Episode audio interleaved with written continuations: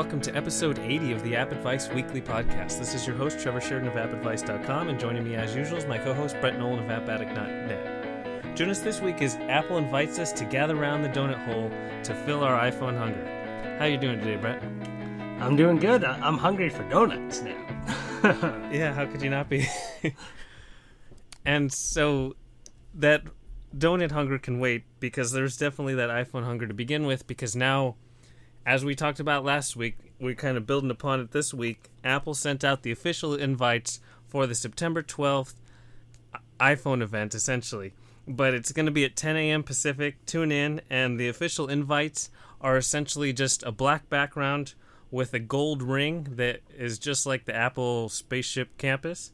And then the tagline is Gather Round. And so you can take that at fa- face value. It's just, uh, it's going to be held up at Apple's uh, HQ at the Steve Jobs Theater, which is just off to the left of the little circular campus. And that's all fine and good. Or you can extrapolate off the picture itself, it's like that campus, but also it's kind of reminiscent of these new leaked images that we're getting of the Apple Watch with its new circular design, which allows for eight complications on the screen. And since the screen is going to be 15% larger, it, the screen itself is going to have that same kind of square form factor, but the actual display should be able this more kind of circular roundness to display more potential items on screen. Yeah, that that screenshot. I mean, that actual image that they that's been leaked out of this. I mean, it looks beautiful. All the content that you can get on the screen all at once. To me, my initial thought when I saw that gold ring is it immediately looks like one of the wireless charging coils to me. And so that also leads to like the watch charging. Maybe it means longer battery life. Maybe it means faster charging they also we already talked about the the Apple their whole charging base that they're going to be. I think it was Air Power. Is that what it was going to be called? Um, or Power? Yeah, yeah, Power Mat. And so maybe we're going to get more information about that. I, I don't know. I mean, it's fun to dissect the the invite and try to come up with these other things, but initially that was my that looks just like it uh, to me. Yeah, I didn't even think that's a really good one, the wireless charging map, because it's coming. That's not an if. It's just, you know, what part of the program they're going to feature it.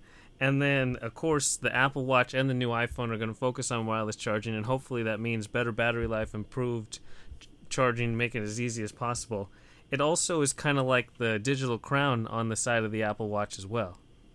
Yeah, yeah, that's true. Yeah, and also the um, it could mean a new color. I don't know. Maybe this is. They talked about the. Some of the leaks have said that that uh, cheaper replacement for the iPhone 8 that's not going to have the OLED screen. It's actually going to have aluminum sides, and maybe this is another color they're going to use for the those phones. Maybe it's going to be a new color offering. I don't know. Lots of different things to dig into this. Yeah, I think the leaked images are gold for both devices.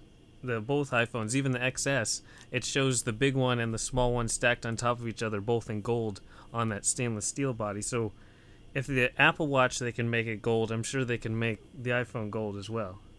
Yep.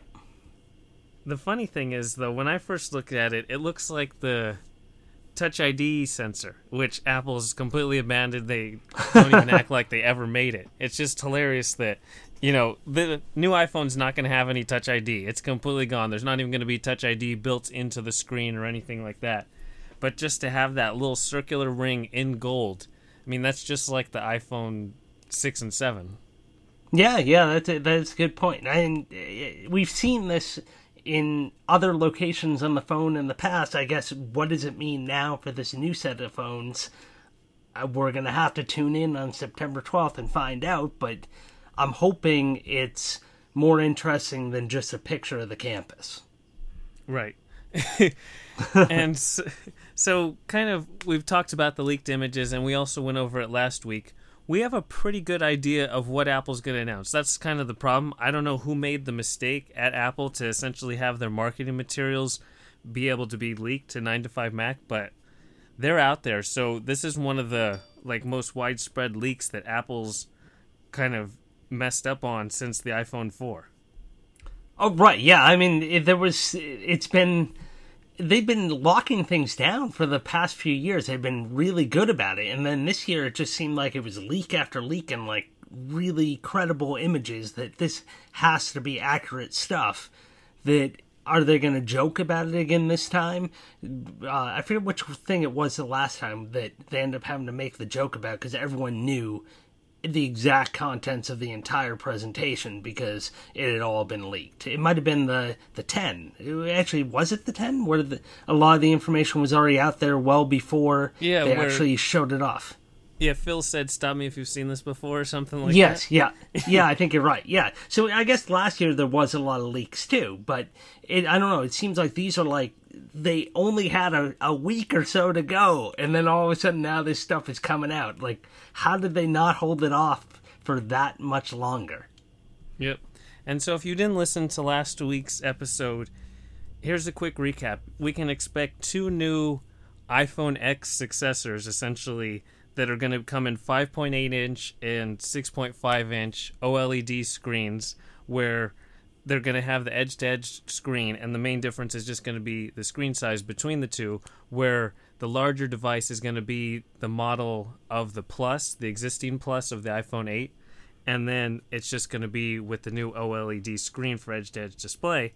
But then also Apple's going to have a 6.1 inch device at a lower tier that's have an LCD display. So the prices should range from about $700 for the LCD version up to a thousand or even more for the 6.5 inch OLED display. Right, so there should be something for everyone. Whether you- you're looking for a small phone, a normal size phone, a huge phone, uh, they're going to have something for everyone in all different price points. So I think they're hoping to appeal to the broadest customer possible. And I think this is going to be a, a, great year for sales. It's just a matter of which ones are they think people are going to buy. Are they going to produce them? Are we going to have the same things we've had year after year where there's the shortage? Well, I guess last year there wasn't much of a shortage. Stuff seemed to be pretty easily orderable. Are we going to have that great supply again this year or did people hold off because they didn't want to spend a thousand dollars and they didn't want the the eight because it seemed like an inferior product compared to the 10 when you have the two side by side. So I don't know. This should be an interesting year, but I think sales are going to be way up this year. And then think of this device as kind of the iPhone XS. We don't know if that's going to be the name, but that means we'll have the processor improvement. We have this new bigger screen size model, and it's going to be a lot of kind of under the hood enhancements. It's not going to be this big, huge change. That's probably down the road. Right, right, yeah. Getting rid of the whole notch and all that stuff, that's all been uh, kind of stated that it's not going to happen until 2019. They haven't officially said it, but it's not likely to happen for this setup. Right. And then the Apple Watch 4, it's going to have that 15% larger screen size. We're hoping for better better battery life, but essentially since Apple's to be sunsetting the original Apple Watch, this is a big generation, a big announcement, and it's likely that this is the first real redesign to the watch in these 4 or 3 years that it's been out. Yeah, I, this might be the year I finally hop on board. I did after we recorded last week. I did read an article that was saying their best-selling watch right now is that first generation. The Apple Watch Series 1 is still outselling all the rest because people are just looking for a inexpensive way to get into the Apple Watch market and maybe they don't care about the extra features that were introduced with the the two later ones. They don't need cellular so they don't care about the third series and maybe they don't really care if they can't go swimming with their watch on so they don't need the second series either. But apparently that first series which they're kind of end of lifing, they uh for some reason that is still selling the best. I think it's just all with price. Yeah, there's been a lot of discounts on those from Apple themselves as well as like Target and Walmart. Yeah, so I, I'm I'm guessing price on this is going to be they're going to keep it that same price points that they've had year after year, and then they just push the older models down a little bit in price. But otherwise, I what is it three sixty nine and yeah, that gets three you in the door. somewhere 99. around there. Yeah. yeah. And so I have a feeling it's going to stick to those same price points. They're, eh, they sell well at those price points, so the Apple really doesn't need to do anything to change that. And then we'll also likely see slightly redesigned AirPods as well as the AirPower wireless charging mat.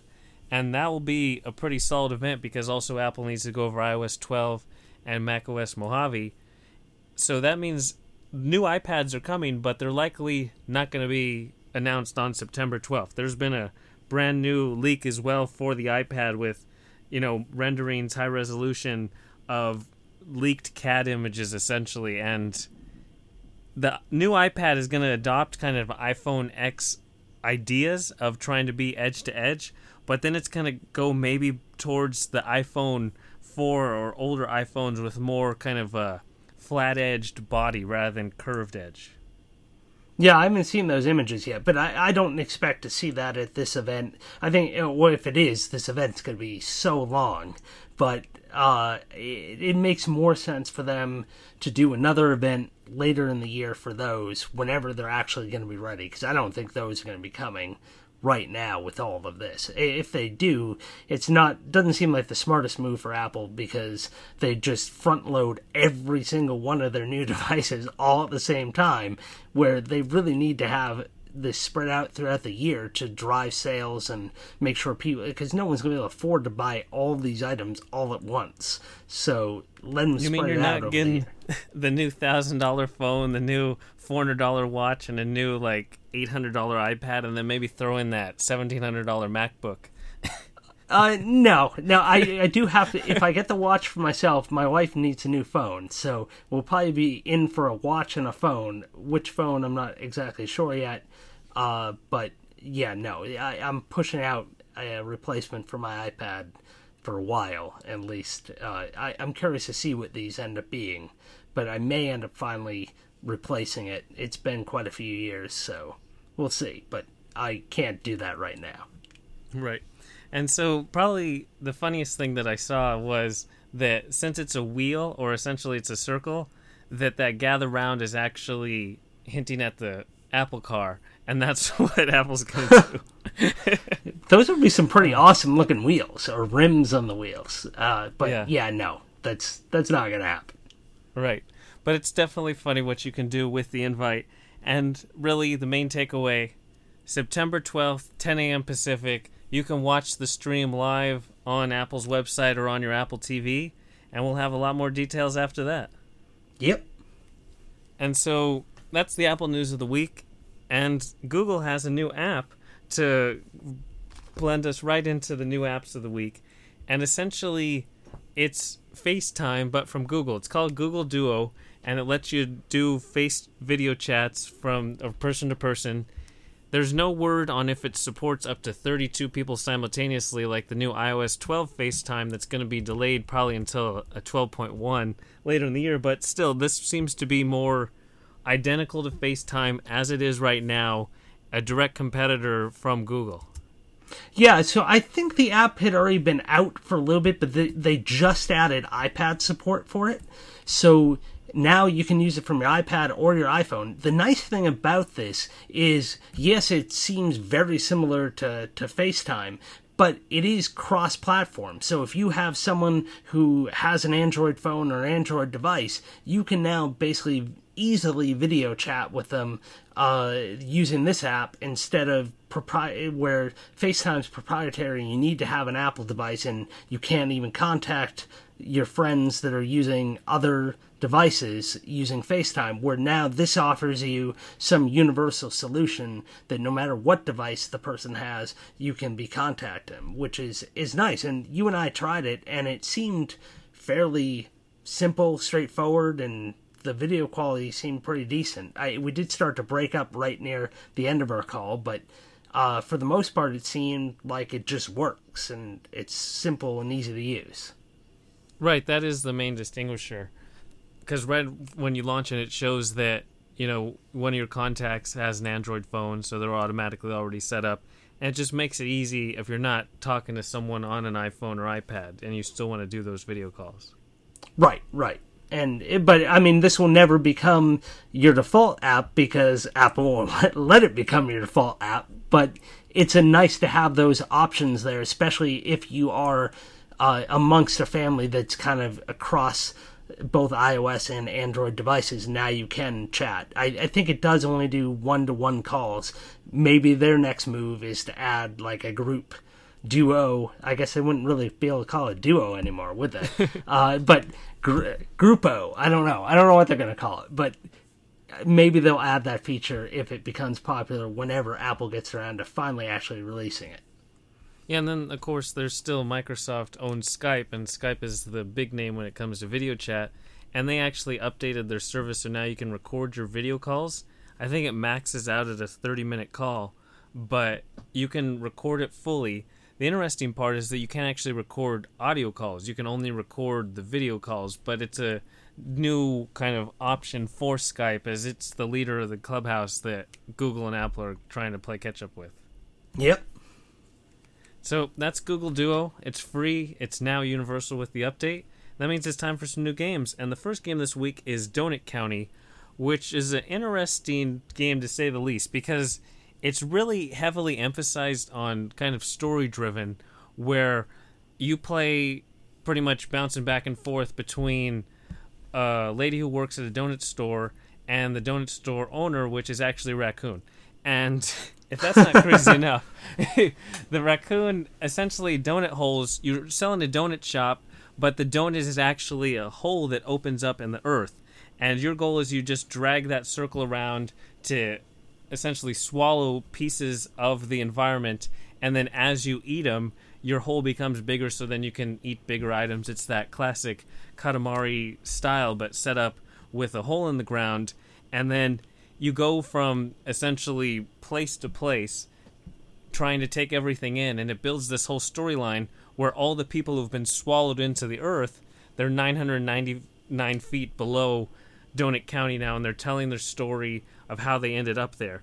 And it all comes down to the raccoon and you get to see this whole story of developing characters and maybe they'll be able to get out maybe they won't. Who knows?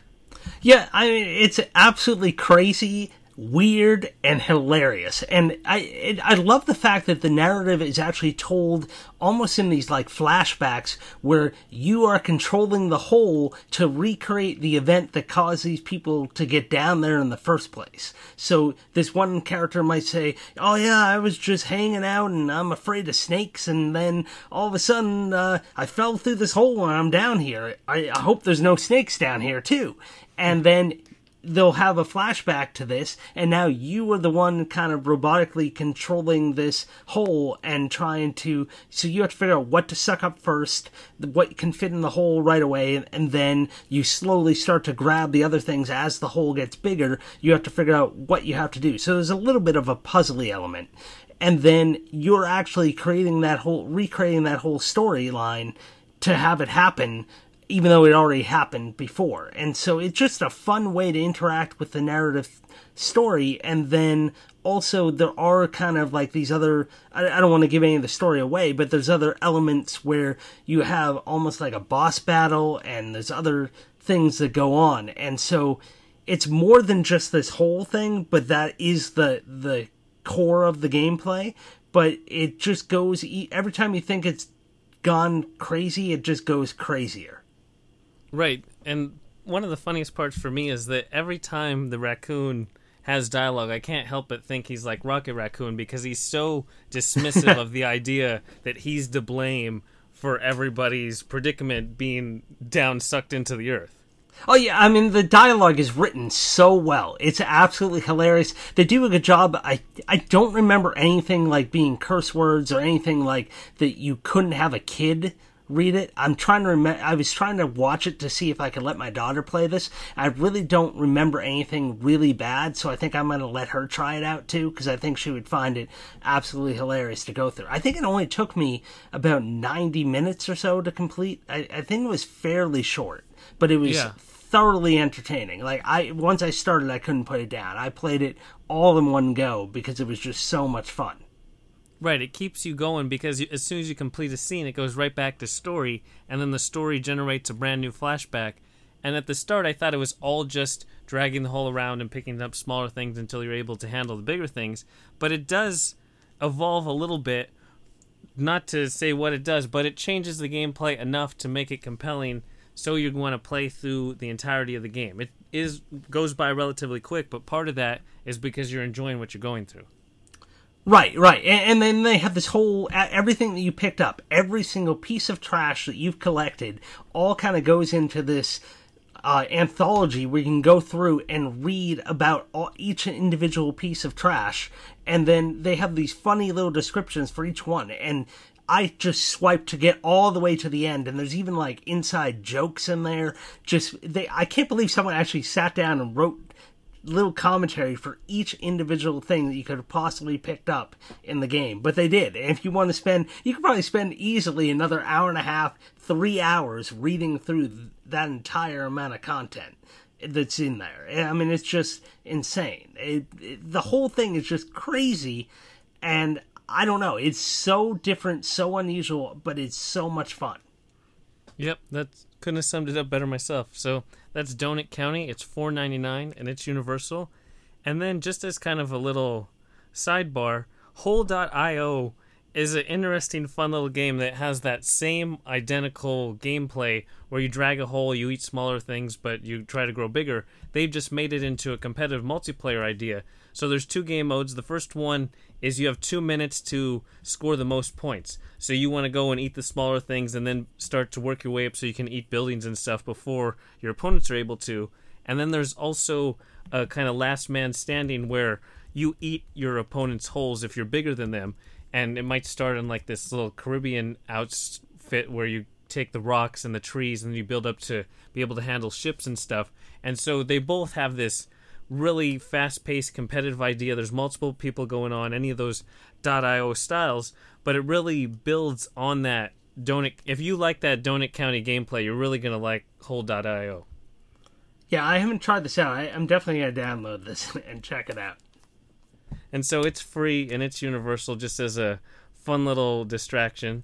And then there's Hungry Dragon, which conveniently builds upon the same kind of gameplay idea. So it comes from the makers of Hungry Shark, and it plays very similarly. Just instead of under the ocean, you're now flying around as a dragon, and you have to eat small items and then be able to kind of grow your dragon up to be able to eat bigger ones. So if you ever played Hungry Shark, you know that that game lets you enlarge your shark as you went. Like everything you ate made the shark bigger and bigger.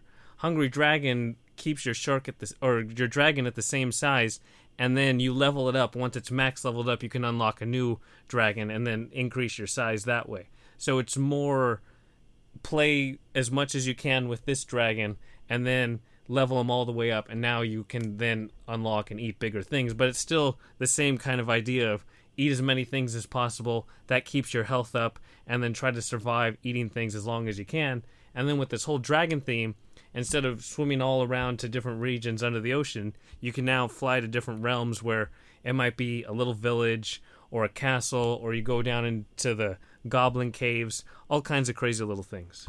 No, see, I'm trying to remember. I, it's been a while since I played Hungry Shark, but I could have sworn they had multiple ones. They had Hungry Shark World and Hungry Shark Evolution, I believe. One of right. those, I thought you did the same exact thing, where you could unlock entirely new shark types, and just like you unlock the dragon types that you do in this one. The and most recent shark game was more endless, where your shark grows as you go. Okay, okay, so maybe it was the original one. But, I mean, it's basically Future Games of London, which was acquired by Ubisoft back in 2013. I mean, they basically took their entire Hungry Shark game and just reskinned it, and now instead of swimming, you're flying and you're dragons instead of sharks if you enjoyed Hungry Shark, you're going to love this dragon theming of it. I mean, it's fun to be flying around as this massive dragon, and then there's even humongous dragons that you can unlock. And just eat it like especially when you go after like the guy trying to shoot you the knight trying to shoot you with arrows and you just go down swoop him up lift him up over the edge and he's like screaming like crazy and you're trying to eat him and then if you accidentally like drop him down then he's like recovered and then you can scoop him up again but i don't know i just I almost kind of liked it better than the shark one, only because you do have that whole aerial element of it where you can drag things away. But I mean, it's pretty much the identical game. But if you enjoyed one, I think you'll enjoy the other. Yeah, I don't think they could have made it more redundant if they tried. But with that said, it still is relatively enjoyable. It's not like, oh, you know, they didn't start with a boring game. So it has a good kind of fast paced structure of just munching everything you can because every second that you're not eating something, you're losing health. So you always have that constant incentive and then it also has that exploration incentive where the more kind of regions you try to fly to, the more creative areas you'll come to. Like I mentioned, there's that goblin area. There's also a whole witch element where they'll curse you and stuff, so there's quick ways to die. And it's all just kind of through exploration of finding new areas because you want to maximize your score, but you also want to maximize leveling up your dragon because once you unlock your dragon, you realize that flying around for the same amount of time, your score almost doubles because you're capable of eating more things. So the best you can do with that small dragon is not that good compared to the best you can do with that medium dragon. So they're always pushing you towards that upgrade as well. Right, right. And I do like how when you do discover a new section that they make it very obvious. They alert you like, "Hey, you found this new section." Where cuz otherwise, I mean, it does start to kind of blend together. You will see new things to eat, new things that you might not have seen yet. There'll be things you like certain prey that you have to avoid because you may not be big enough and they could hurt you rather than you hurting them. But I do like that they really kind of over the top advertise that you've now entered a new section just so that you're aware that there's going to be new stuff, new things. So it gives you an incentive to to fly around. I almost said swim around, fly around and find a new section. You can actually go into the water in this as well. Uh, so I, I, guess they couldn't even get away from the water. They still wanted to make sure you could go dive down to the water. I think there might even been an achievement I got when I first hit the water. Uh, but yeah, uh, yeah so i it's it's fun and I, I, I agree. Like the original was fun and so i do not mind that they kind of reskinned it and created this new version changing things up not a lot but still enough to to keep it interesting and make it slightly different uh, but keeping that same constant pressure on you that you have to eat something. You can't just fly around and explore. You always are going to have to be looking for some kind of food source. Otherwise, you're going to die. So, and there's things you have to avoid until you can get big enough that then you are the, the king of the, the hill and nothing can really hurt you. Yep. So that's Hungry Dragon. It's free, it's universal. And then there's Golfing Around, which is the latest arcade sports style game from Colin Lane, and it fits right in with his game. So usually, though, his games are more kind of crazy, like chaotic style games. So this one's more kind of a traditional golfing experience where you have this top down view, you tap and hold the uh, power button to generate the strength of your shot you can tap on the map to adjust the trajectory. You let it go, and really, you're not going to deal with like crazy contraptions or anything. You either land in the fairway, the rough, or maybe the water, and that's about the most you're going to deal with bunker and water. And you just have three set courses to go through, but then the game has all these user generated courses to also play.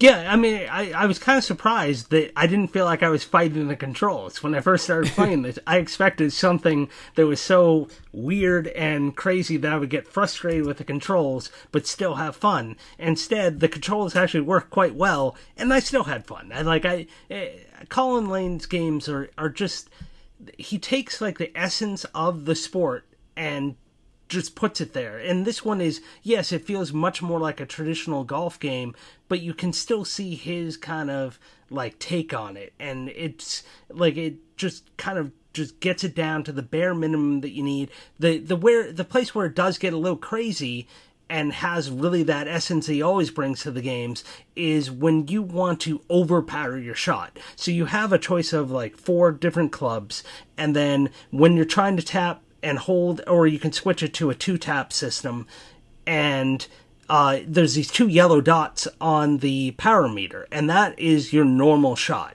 If you let it go into the red zone, then that meter will start kind of swerving left and right, and that puts your, your hook or slice on the ball. So you really can kind of use that to angle your shots, and then you have to look at what that wind meter is doing, because you really have to take that in consideration as well.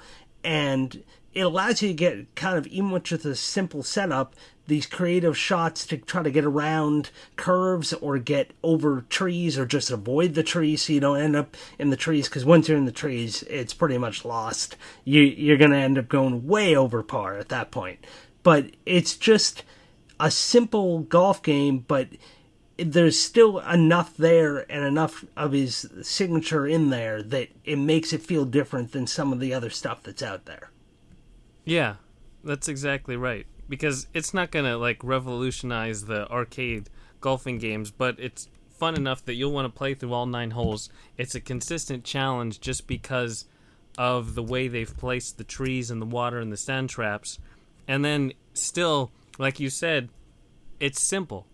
Anyone could pick this up and play it because essentially all you have to do is line up your shot and then hold the screen and release. It's not a complex task at all, and it lets you focus on the challenge at hand of each course. And the courses are really designed to make sure that you have to balance the wind and where you're going to angle your shot and see that the yellow lands right here on the course while the red lands up here. So maybe the red makes it over this river, but then you have to deal with handling that red start to hook or slice. So maybe it's not going to land over the river. So it's that risk reward. Do I balance making it further and but maybe it doesn't land where I want to, or do I play it safe with the yellow marker? Maybe it ends up taking me another stroke to get to the hole. Right, right. And, and the one thing I I don't know if there was an update because I don't remember the first time I played, but then when I was playing again today, uh, it looks like once you've hit over par on a hole, it prompts you if you want to watch a video, you can restart the entire hole if you'd like. So that way you're not going to destroy your score with one bad hole. Say you're just like tanking a hole, you get in those trees, you can't get out. Once you've gone enough that you're over par on that hole, it'll give you the option to watch a video to restart it, and then maybe you'll do. The wind will be the same the next time, so you'll you'll kind of have an idea of maybe what you did wrong. Maybe you hit it too hard, and the wind was with you, so the thing just flew out into the water, and so you just quickly kept on gaining strokes and there was nothing you could do. Well, now you can go back and retry it, and all you had to do was watch a little video. So I I have a feeling it's going to do well on video ads just because people are going to get so like trying to get that great score and then just wanting to replay holes. But uh, it's just a short little video, and you're you're good to go to retry it. So I had no problem. I mean, the game is free, so I had absolutely no problem watching a video if I wanted to restart a hole and then they have two separate leaderboards. You have a leaderboard if you don't reset anything, and then there's a separate leaderboard if you ever reset any of the holes. So it lets you kind of challenge your friends and yourself that way as well. Right, I didn't notice that because there was a hole I must reset about 14 times, and then my score was super high. I'm like, what the heck? I didn't get that score. I I, I just reset a couple times. But then, no, yes, it, it keeps you honest, which is good. Yep. And so that's golfing around. It's free. It's universal. And then one last one I just want to mention. This actually came out, I think, a couple weeks ago. Is it's a game called Noch Mal, and it's a roll and write game. So it's a digital adaptation of a roll and write game. And what that is is basically you're rolling dice, and then you use those dice to kind of mark off things on a, a specialized uh, score sheet. So it's a strategic game where there's 105 of these colored squares on the on the uh, sheet. And what you're trying to do is there's groupings of different colors, and when those dice get rolled, you have a color and then you have a number. And so I'm going to focus mostly on the solo because that's what I played the most of. And so there's four dice that get rolled, two colored ones and two numbered ones. And they basically tell you a number and a color. You choose one one set of one pair of those, and then you mark off like say it's two and a red X. Now you have to mark off two connecting red squares. And there's other rules, but I won't go into those in detail. But so you're basically just trying to fill up this entire sheet or as much of it as you can. The game ends for the solo play once you've had 30 turns, or you end up kind of closing out two uh, whole colors and there's different ways to earn points as you go and the first couple first time i was totally clueless like i i'd heard of the game but i and i'd read the rules but i was still a little confused as to what was going on. But then once I played a couple of times, you start to learn strategies of maybe I wasn't shouldn't have gone for this certain section first, and maybe I should have held off and try to focus on this. And you, you start to learn emergent strategies. And so there's a, a lot more going on than it first kind of appears. And it keeps you wanting to come back because it gives you a score at the end and tells you how well you did. And I mean the highest you can get is 40 or more points in the solo mode. And I the max I've gotten so far is just playing today it was a max of 20 points. So I still have a ways to improve. But the nice thing about this app it's the same developer that uh, did the digital adaptations of the game, Qwixx, and Camel Up, and they did a similar thing with the Qwixx app as well, where you can use this app as either to play the game digitally and it lets you play either solo or a two player mode where you're kind of head to head. Each of you has half the screen is your little board to mark things. And when you're playing multiplayer, you there's a, a reward for kind of filling up those columns or filling up those uh, colors first before the other players do. The other option you can use is you can use it as a digital score pad. So, say you actually own the game, but you don't want to use up all those paper sheets. You can use it just to mark things off instead of using the paper sheets, or you can use it as the dice and have it roll the dice for you instead of having physical dice. So, it gives you all the kind of these other options which aren't like always there if you just had the physical version. And so, just to confirm, there's no online multiplayer. No, so what they have is this dual. So I think the actual physical game lets you have maybe five or six players. Uh, this one it maxes out at two, and what it does is it kind of splits the screen, so you're kind of face to face, literally head to head, uh, facing each other, each with your own little score sheet that you're filling out, and so you're on the same device doing it. I haven't tried that mode yet.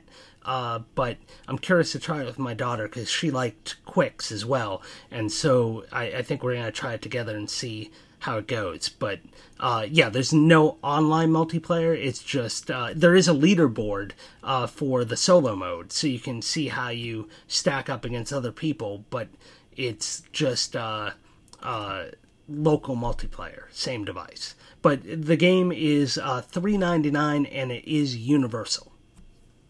And it's funny, the color scheme, it reminds me of Marple, which was this old school logic puzzle game. Like in the App Store in 2008.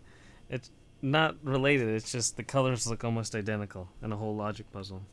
Ah, okay. Yeah, I mean it is it is essentially a logic puzzle that you're doing. I mean, you're trying to figure out the best strategy. There is the randomization of the dice, uh, but you're trying to figure out how to best fit these things in and, and hopefully not end things too early by closing out two colors uh, but then also maximizing each turn that you have to try to maximize those points and close out the columns to get as many points as you can and cover the their special squares with stars and you also earn points for not using the wilds that you have. So there's all kinds of very strategical elements that you can kind of play with and try to improve each time you play. That sounds a lot like Marple. So if you are keeping score at home Noch Mal is three ninety nine. It's universal, and then Marple is ninety nine cents. It's iPhone only. And just if you like any kind of logic puzzle games, I don't think you can go wrong. And I think that's everything for episode eighty. Yeah, that's all I got. To everyone listening, we hope you enjoyed, and we'll talk to you next time. Talk to you later.